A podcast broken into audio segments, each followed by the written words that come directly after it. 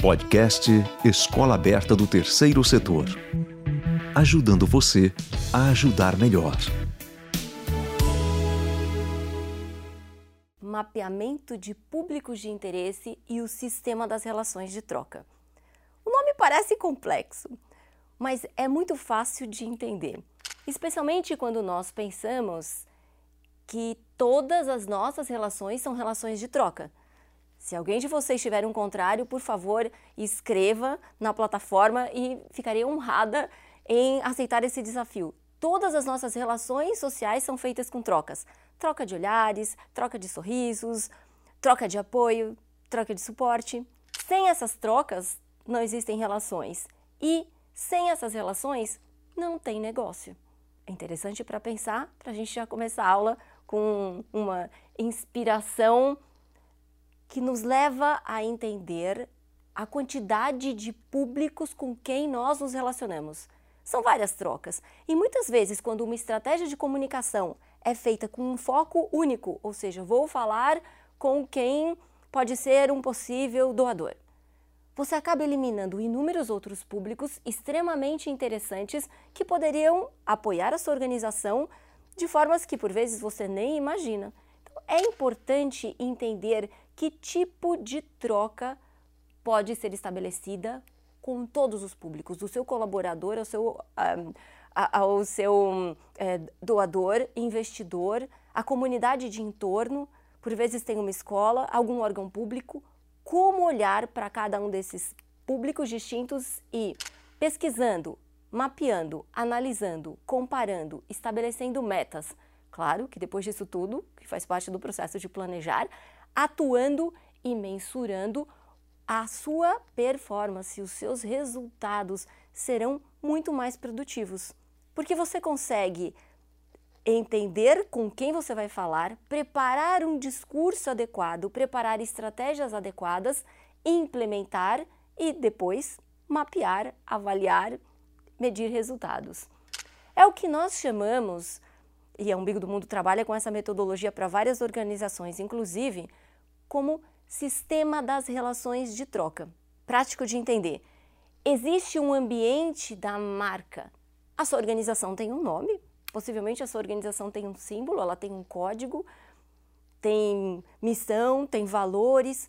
Esse é o seu ambiente de marca que você construiu, estruturou, mas que a partir do momento em que você destina essas informações para a sociedade como um todo, em um evento, da comunidade, em uma ação de captação, em uma campanha estruturada num veículo de comunicação, quando você fornece uma entrevista para a imprensa, essa informação que é sua e que está no ambiente de controle, porque você cuida de tudo, como é dito, como é escrito, se está bordado no uniforme, você tem o controle.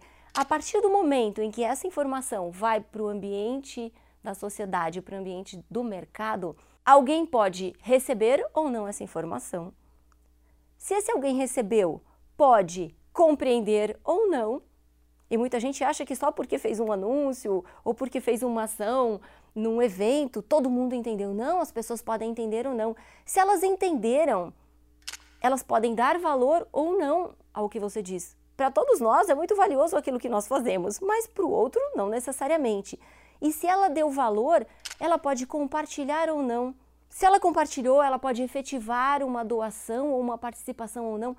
Entendem como esse sistema é complexo e que por vezes nós tentamos simplificar as relações achando que porque nós fizemos uma peça de comunicação, um anúncio, sem ter o pensamento holístico de impacto, de visão de todo, de causa e efeito, de impacto. Eu faço algo aqui este algo impacta lá. E se eu não souber com quem eu estou falando e se eu não mapear os dados de cada uma dessas trocas, eu posso perder grandes oportunidades. Então, entender o sistema das relações de troca é criar um mapeamento interno, entendendo cada público. Talvez alguém já tenha ouvido falar num conceito mais sofisticado que é o de stakeholder. Né? Eu trago as palavras sofisticadas do, do mundo do marketês, da mercadologia, mas de forma bastante simples, nós estamos falando de públicos, de audiências variadas, isso que é importante entender.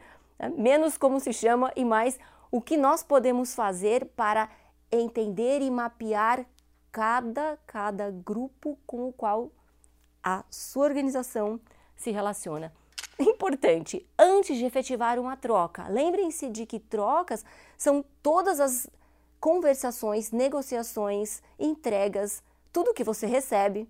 Né? Troca não é só entregar, troca é receber também. Tudo isso tem impacto. Dependendo do que você aceita, e existem regras sofisticadas hoje quando se fala no mundo da lei, que se chama de compliance, né, um termo em inglês que é comply, estar de acordo com regras. Então, pensem que tudo isso tem que ser avaliado para que esses impactos sejam mapeados. Façam perguntas de validação.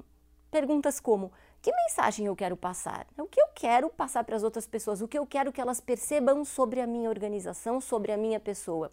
Do que eu preciso para isso? Nossa, eu preciso de um megafone, ou eu preciso de uma campanha na mídia, eu preciso de um parceiro que fale por mim. Mapeie isso. Não saia falando sem fazer um mapeamento estratégico. Com quem eu quero falar? Dependendo da audiência, dependendo do público, canais diferentes podem ser acionados. Cuidado com as simplificações abusivas ou excessivas. Fiz uma única peça de comunicação, uh, ninguém olha para minha organização, ninguém, ninguém doa, ninguém me ajuda. Mas será que essa peça era adequada? Lembrem do circuito. Será que as pessoas receberam? Se receberam, compreenderam? Se compreenderam, deram valor? Se deram valor, estão multiplicando? Nem tudo que você lança é postado em todas as rodas de grupos de WhatsApp imediatamente. Cuidado com o conceito fácil do viral. Tudo se viraliza, tudo é muito, muito rápido. Por isso, esse pensar de onde devo me comunicar. Para cada estratégia há um canal específico e isso é um ponto importantíssimo de reflexão. Para entender as trocas, é importante levar para a sua organização modelos. Aqui pensem no símbolo do Wi-Fi que encontramos em todos os lugares, como se fossem ondas emanando. Para onde você vai direcionar a sua mensagem? Que tipo de circuito de trocas você quer estabelecer? Sempre alerta porque se, se você não souber com clareza a sua proposta, qual o público que você quer impactar e qual a sua estratégia, você pode perder tempo nas suas conversas.